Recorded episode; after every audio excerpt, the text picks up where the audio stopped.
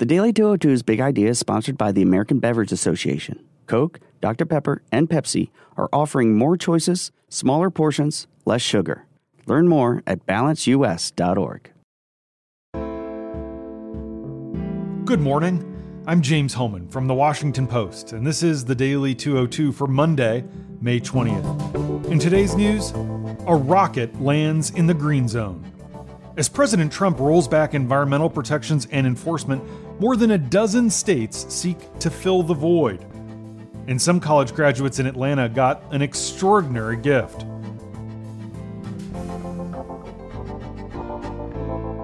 But first, the big idea. Former Vice President Joe Biden defends his support for the 1994 crime bill that many blame for the mass incarceration of African Americans. He declares that most Americans are satisfied with the private health insurance system reviled by the left. He justifies NAFTA as a pact that made sense at the moment. And to the dismay of many liberals, he won't even endorse a study of reparations for the descendants of slaves, saying the nation has better ways to fight racism. In his opening weeks as a presidential candidate, Biden has rejected much of the conventional wisdom that drove the opening stretch of the Democratic nominating fight. He's refused to pander to the party's liberal wing, to focus on the wrongs of the past, or to call for transformative change. To the surprise of many, he has been rewarded with a lead in the polls that, so far at least, has proven durable and steady. As a result, his candidacy is challenging assumptions about what Democratic voters want in the era of Donald Trump. At its heart, Biden's campaign is a gamble that his rivals are wrong in seeing the current Democratic Party as liberal, angry, and ready for revolution. For Biden's team, the Democrats jockeying for ever more dramatic solutions to the nation's problems are missing the point. They think the Democratic Party is already fundamentally different from the GOP, which has shifted rapidly to the right on many issues in recent years. They say there's no need to answer that with a lurch to the left. A January poll by the Pew Research Center supports that idea.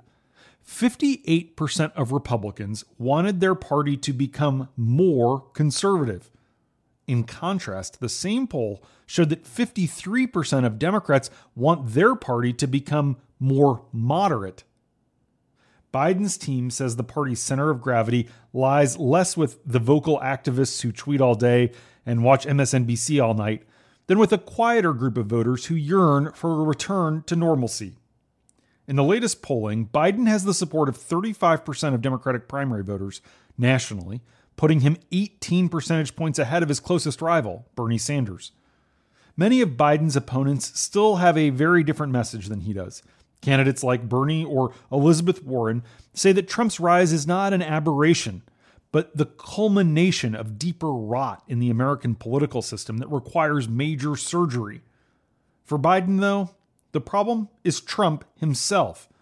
He often says the country just needs to get back to basics. Biden's more liberal critics say his current lead in the polls is temporary and doesn't reflect support for his incrementalist approach, just his name recognition and his association with Barack Obama. To be sure, the former VP has taken more liberal stances on some issues, trying to capture the zeitgeist of the party. He now supports a $15 minimum wage. He's endorsed a public option to bolster the Affordable Care Act. And he recently said he wants to decriminalize marijuana.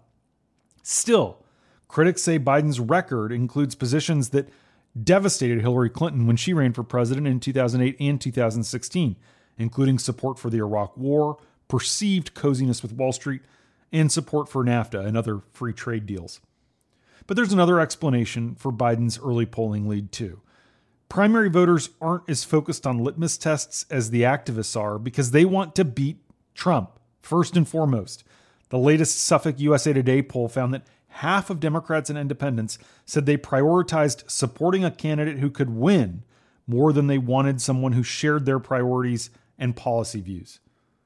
But what happens if Biden, who is 76 years old and would be 78 in January 2021 if he becomes president, loses that patina of electability. The best thing going for him right now is that people think he can win. If he stumbles, his strategy means he could lose that. Republicans say they can beat Biden in the general election by running the same playbook that they did against Clinton.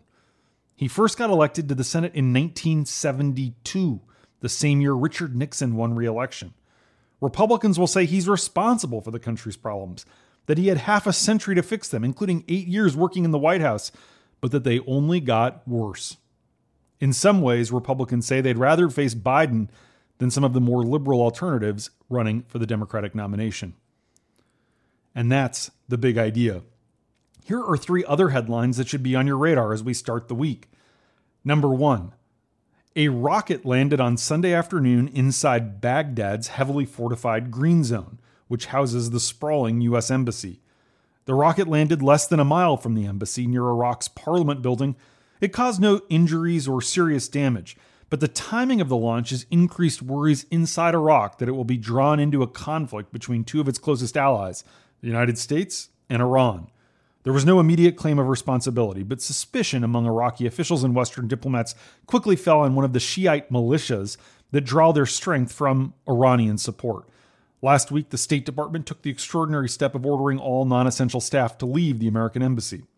Shiite militias with deep ties to Tehran have gained unprecedented political and military power over the past three years, and they've repeatedly used rocket launches like the one yesterday to word American diplomatic missions when they want to express their displeasure with U.S. policies. On Sunday afternoon, Trump tweeted, quote, If Iran wants to fight, that will be the official end of Iran. Never threaten the United States again. End quote.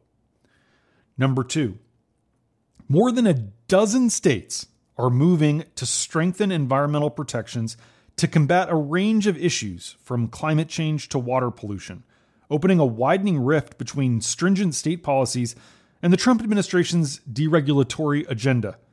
In recent months, Hawaii, New York, and California have moved to ban a widely used agricultural pesticide linked to neurological problems in children, even as Trump has resisted such restrictions.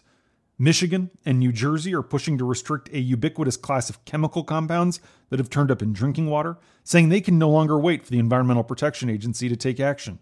Colorado and New Mexico have adopted new policies targeting greenhouse gas emissions from fossil fuel drilling and limiting where those operations can take place and more than a dozen states, including some of those and others, have adopted new policies that would force automakers to produce more fuel efficient cars than required by federal standards, which Trump has been rolling back. The growing patchwork of regulations is creating uncertainty for American businesses as state lawmakers vie to change rules that in past administrations were more likely to be set at the federal level.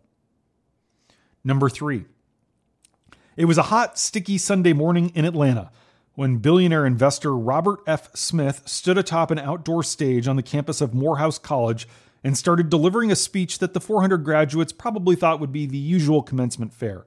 Smith, the wealthiest African American in the country, described being bused to a high performing, predominantly white school across town in Denver, where he grew up. Smith told the graduates how he launched his lucrative career in private equity. Then, he broke from his prepared remarks to announce that he will pay off all the student loans of everyone in the graduating class.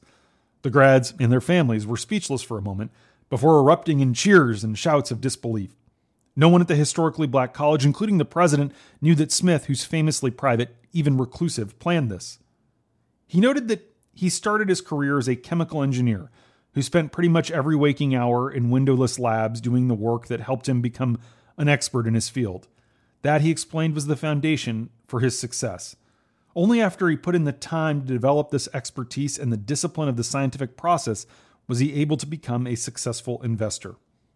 Greatness is born out of the grind, he explained. He closed by urging the lucky students to, quote, embrace the grind. And that's the Daily 202 for Monday, May 20th. Thanks for listening. I'm James Hohmann. I'll talk to you tomorrow.